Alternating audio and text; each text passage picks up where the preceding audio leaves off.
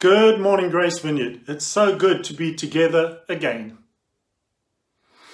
Today, we begin a summer mini series looking at the Sermon on the Mount as found in Matthew's Gospel, chapters 5 to 7. Over three weeks, we are going to pick out an aspect from each chapter to speak on.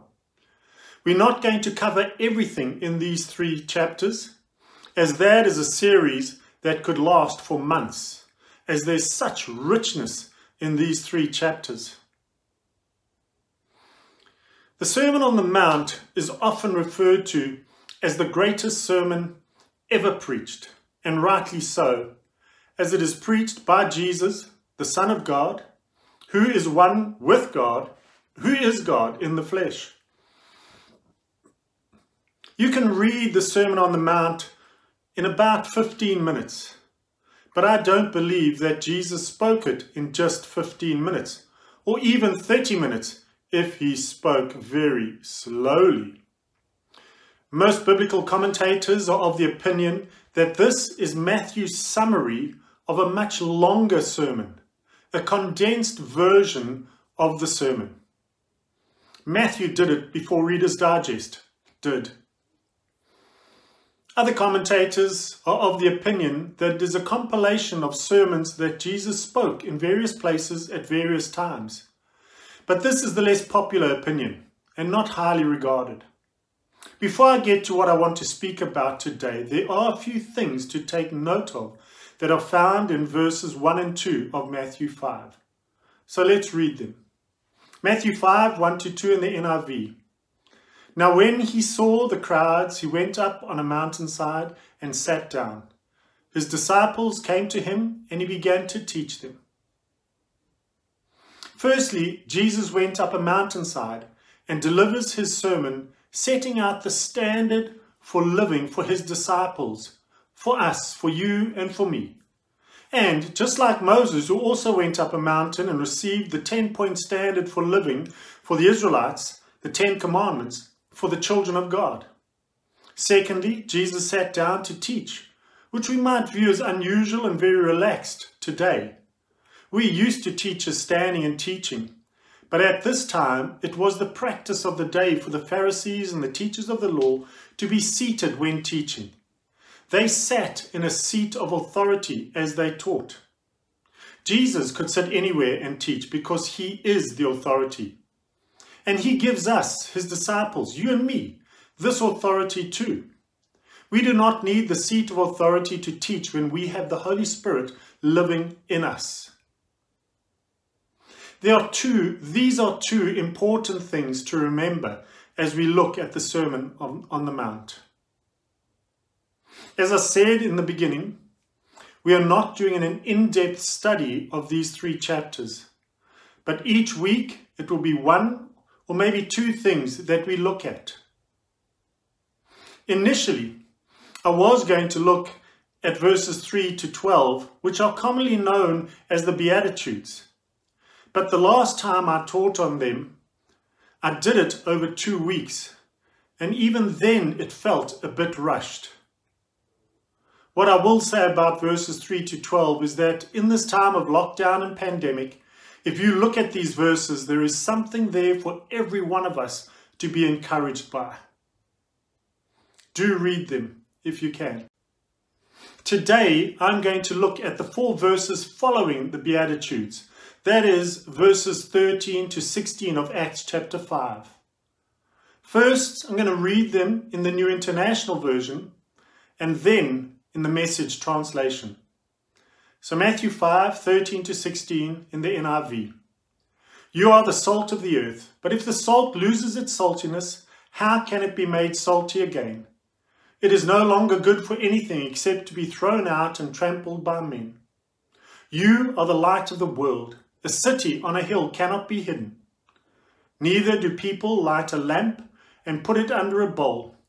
Instead, they put it on its stand, and it gives light to everyone in the house. In the same way, let your light shine before men, that they may see your good deeds and praise your Father in heaven. And now the message translation of Matthew 5 13 to 16. Let me tell you why you are here. You're here to be salt seasoning that brings out the God flavors of this earth. If you lose your saltiness, how will people taste godliness? You've lost your usefulness and will end up in the garbage. Here's another way to put it You're here to be light, bringing out the God colors in the world. God is not a secret to be kept. We're going public with this, as public as a city on a hill. If I make you light bearers, you don't think I'm going to hide you under a bucket, do you? I'm putting you on a light stand. Now that I've put you there on a hilltop, on a light stand, shine. Keep open house. Be generous with your lives. By opening up to others, you'll prompt people to open up with God, this generous Father in heaven. Salt and light speak to me of two things. Salt speaks of the flavor of God, and light speaks of the presence of God. But it is much more than this. This is talking about our relationship and fellowship with God, which should impact our relationship and fellowship with the people around us. Our relationship is who we are as children of the living God. This begins when we repent and receive Jesus Christ as Lord and Savior. Our fellowship is our daily walk with the living God, our intimacy and openness with our Heavenly Father. Our relationship never changes. We are children of God, but our fellowship needs to develop and grow. Just as a newborn baby does not remain newborn, but grows and develops. Its relationship with its parent, parents never change. It will always be their child. But over the years, as it grows and becomes more like its parents, their fellowship, their way of interacting changes. We develop and grow in fellowship with God as we become more like Jesus. Now, salt during Bible times was a precious commodity. It was used primarily in two ways. Firstly, to enhance the flavor of food, and secondly, as a preservative of food, because there was no refrigeration like today. In Israel, the salt came primarily from the Dead Sea. Salt is sodium chloride. The Dead Sea has many other minerals in it, and so at times the salt was not pure. It had other elements in it which caused it to lose its effectiveness. It could then not be used to enhance the flavor or act as a preservative, but it was discarded, usually being thrown onto the roads, and this is where it was trampled on. It was only when we moved to this country and experienced our first winter here that I saw the use of salt to combat the frost and ice on the roads. Now, what causes us to lose our saltiness? Food that is preserved by salt changes. It is not like it was before it was preserved. Likewise, when we encounter God and receive Jesus Christ as Lord and Savior, we are changed. We are not the same as we were before our encounter. Our lives are both enhanced, we are more flavorsome, we have something to give into the world, and our lives are preserved. Our eternity with the Godhead, Father, Son, and Holy Spirit, is ensured. The devil, the enemy, is not happy with this, and he tries to disrupt and derail our lives at every opportunity. Our fellowship with God is meant to be pure and holy. But if it is not, if there are other elements influencing us, we will not have right fellowship with God and our saltiness will be affected, and we will be less effective for God. Christians who are out of fellowship with God and other, and other believers are usually the most miserable people to be around. They know that they have sinned and have done something wrong, but are just too proud to admit it. So they stay out of fellowship with God and people and remain miserable. Just because your fellowship with God is not what it should be, does not mean that you're going to hell if you are one of these people. If you lose your saltiness, your passion for Jesus, you're not going to hell. You might feel like you've been thrown out and trampled on, but that is by men and the devil, not God. God promises to never leave us or forsake us, even when we walk away from Him. When your fellowship with God is not good, you tend to forget the promises that God has given you. And you forget to declare who you are in Christ Jesus. And the enemy has a field day with you. He rides roughshod over you. You get trampled on. You might be crying out to God and wondering why He's not doing anything to ease the situation. Take a close look at your life. If there is any sin in your life, you need to repent of it, and then He will hear you and answer you. Psalm 66, verse 18 says, If I had cherished sin in my heart, the Lord would not have listened. Get rid of the pride that is preventing you from repenting, from saying, I'm sorry, from turning around and going the other way. Repent of your sin, that God will hear you and your fellowship will be restored. You might still have to live with the consequences of your sin.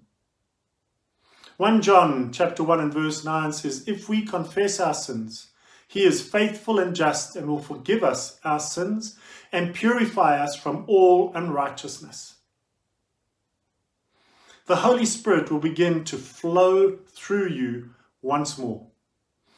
And you become pure and you become holy as the fellowship is being restored. When this happens, we won't be trampled upon any longer as we return to declaring the promises of God over our lives and over our areas of influence once again. The salt preserves our purity and enhances our effectiveness for the kingdom of God.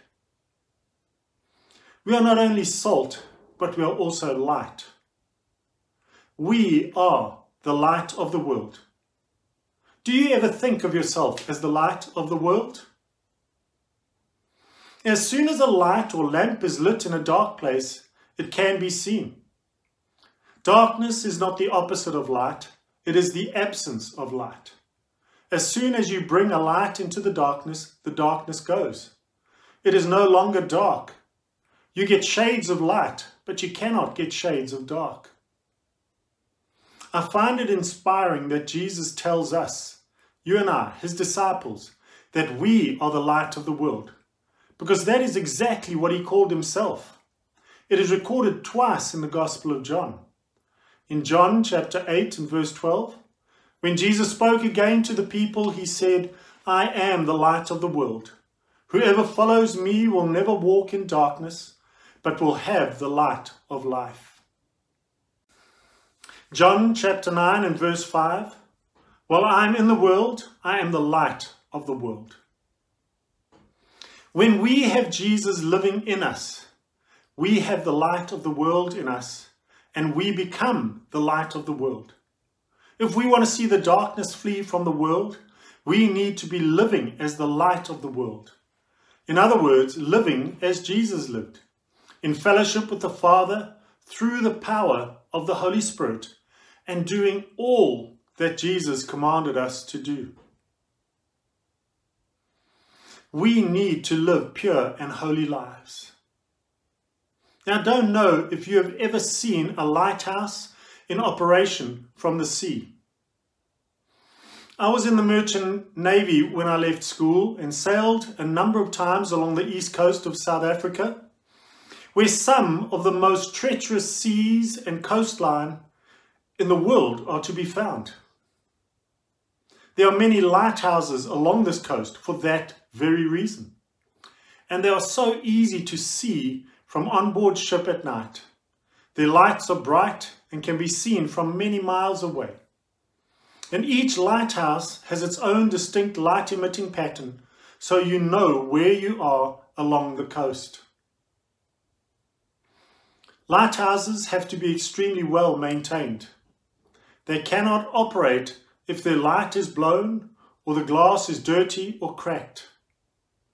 If we are out of fellowship with God, we are not being effective as the light of the world. We are not representing Jesus well to the world. We need to live lives that are pure and holy so that the light of the world shines out of us and shows the way to salvation for those living in darkness. We are not to hide our light, our commitment to, and our love for Jesus from those who are lost and living worldly lives. We are not only to be the light of the lost to the lost world, but we are also to be the light in the house, the church, our workplace, our sphere of influence that God has placed us in. We are told to let your light shine before men, not make your light shine. When we let our light shine, then God gets the glory for the good deeds that we do. When we make our lights shine, then we get the glory. God is to get all the glory for all that we do, because He is the light that is within us, guiding us and showing us the way. Our fellowship with God must always be good and intimate, born out of a relationship with God through the saving blood of Jesus Christ and the power of the Holy Spirit. I want to finish off by reading once more the passage from the message translation. So, Matthew chapter 5, verses 13 to 16 from the message. Let me tell you why you are here. You're here to be salt seasoning that brings out the God flavors of this earth. If you lose your saltiness, how will people taste godliness? You've lost your usefulness and will end up in the garbage. Here's another way to put it You're here to be light, bringing out the God colors in the world. God is not a secret to be kept. We're going public with this, as public as a city on a hill. If I make you light bearers, you don't think I'm going to hide you under a bucket, do you?